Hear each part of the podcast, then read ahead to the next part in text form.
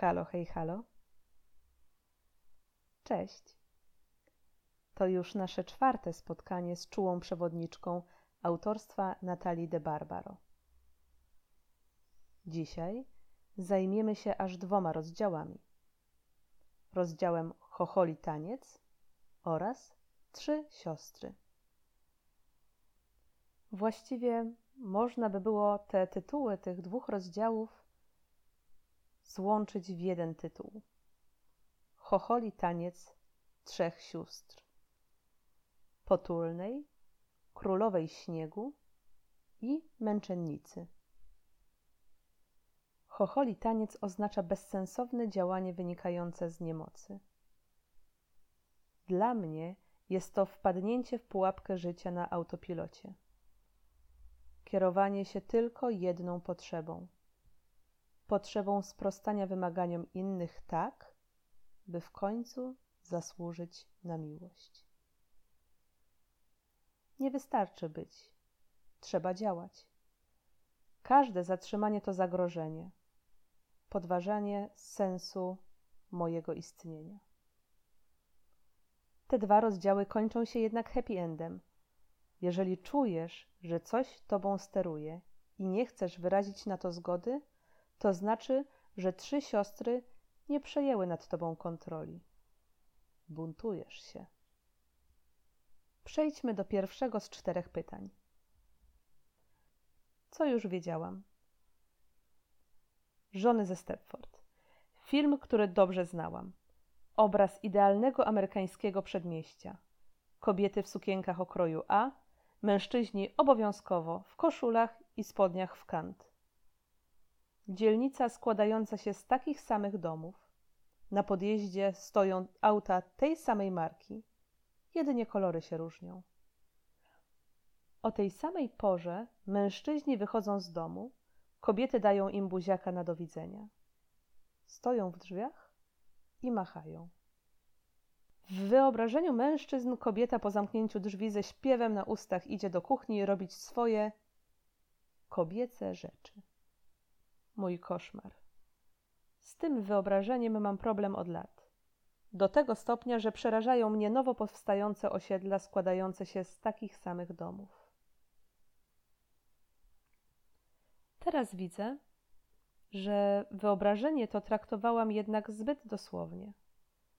Wydawało mi się, że by stać się żoną ze Stepford, może nie trzeba się tak ubierać, mieszkać w identycznym domu, ale na pewno trzeba pracować 8 godzin dziennie w biurze, biec po pracy na zakupy, a później robić obiad składający się z dwóch dań. W weekend obowiązkowo kompot i deser do tego. Wyglądać idealnie i udawać, że w rodzinie wszyscy się kochają. Ale to nie tak. Można pracować na etacie, gotować obiady nawet z deserem i żoną ze Stepford wcale nie być, bo robi się to z przyjemnością i to taką prawdziwą przyjemnością. To, co czyni człowieka, bo przecież nie tylko kobietę, ale i mężczyznę też, żoną ze Stepford, to zaprogramowanie. Narzucenie sobie tempa, któremu nie potrafi się sprostać. Przerażenie, bo zostało się na pięć minut na przystanku autobusowym lub w kolejce do lekarza bez telefonu, bo się rozładował, bez gazety, bez telewizora, z koniecznością pobycia ze sobą samym. Myśl o tym, że gdyby ten lekarz był punktualny, to przecież można by jeszcze auto zatankować, kurze przetrzeć i psa wyczesać. Nawet psa sąsiadów. Co mnie zaskoczyło? Wiedziałam, że coś mnie pogania, krytykuje i strofuje. Wywleka mnie rano z łóżka, później puszcza kilka niemiłych komentarzy przed lustrem, każe się pospieszyć. Był to jednak jeden niezidentyfikowany głos. Według Natalii de Barbaro są to przynajmniej trzy głosy. Krytyczna królowa śniegu. Jak ty wyglądasz? Uległa potulna. Zmiana stroju, bo spotkam dziś kogoś, kto nie lubi mnie w tym kolorze. I sfrustrowana męczennica. Jak masz się wysypiać w nocy, skoro jeszcze karmisz? Rozbicie jednego głosu na trzy ułatwia mi radzenie sobie z tymi uwagami. Nie biorę ich już tak śmiertelnie poważnie. Co mnie poruszyło? Byłaś swoją własną checklistą, jako podsumowanie dnia. To zdanie przeczytałam tuż po tym, jak skończyłam robić swoją checklistę na dzisiaj. Akurat checklisty to coś, co zaczęłam praktykować od niedawna. Co ciekawe, robię je po to, żeby nie narzucać sobie zbyt wiele każdego dnia. Pozwalają mi uświadomić sobie, czy moje plany są w ogóle realne. Nie wydaje mi się, że checklista musi być czymś złym. Staje się złem, gdy jej punkty wypełniają więcej niż 90% czasu każdego dnia. U mnie wypełniają czasem 300% czasu i wpadam w coś, co nazwałabym morderczym autopilotem. Poruszył mnie opis tytułowego chocholego tańca. Dzień na autopilocie. To chyba słowo, które stało się kluczem moich rozmyślań na temat tych rozdziałów. Wstawanie w złym humorze, automatyczne wykonanie czynności mających na celu przetrwanie, poruszanie się z punktu A do punktu L, odhaczając po kolei zadania, przejmowanie się tym, co w rzeczywistości jest bez znaczenia, a na koniec zrobienie zdjęć mufinek i oznaczenie ich hashtagiem zmęczona, ale szczęśliwa. Po to, by cudza opinia nadała temu wszystkiemu sens.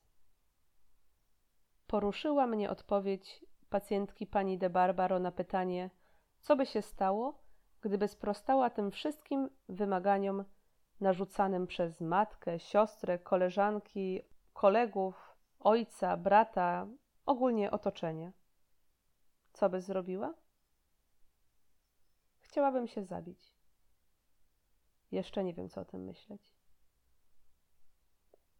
Oczywiście o odpowiedzi nie o, nie o samym pomyśle. Poruszyło mnie ćwiczenie z utrzymywaniem sztucznego uśmiechu przez parę minut. Poruszyło mnie, bo ja tak robię. Przed spotkaniem z osobą, z którą mam ewidentnie problem, robię ćwiczenie min zadowolenia. Przeczytałam kiedyś, że wtedy wytwarzają się hormony, które wytwarzają się wtedy, gdy te uczucia są szczere. Gdy zmuszam się do spotkania z kimś trudnym, to zmuszam się do uśmiechu. I choć pomaga to przez chwilę, to szybko czuję, że oczy zbierają się do płaczu bezsilności. Z jakim pytaniem pozostaję? Zmuszam się do uśmiechu przed spotkaniami z osobami, które wprowadzają mnie w stan zagrożenia. A gdyby się tak z nimi nie spotykać?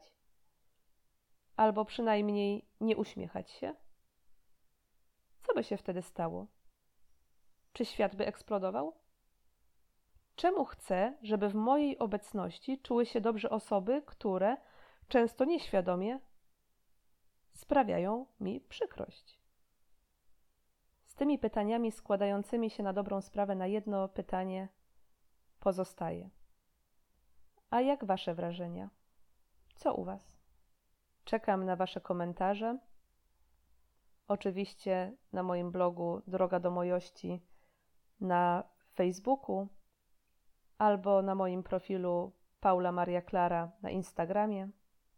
Ciekawe, jakie są Wasze przemyślenia.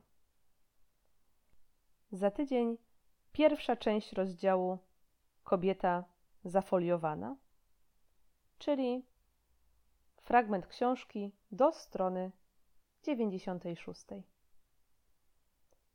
Ściskam Was wakacyjnie. Paula.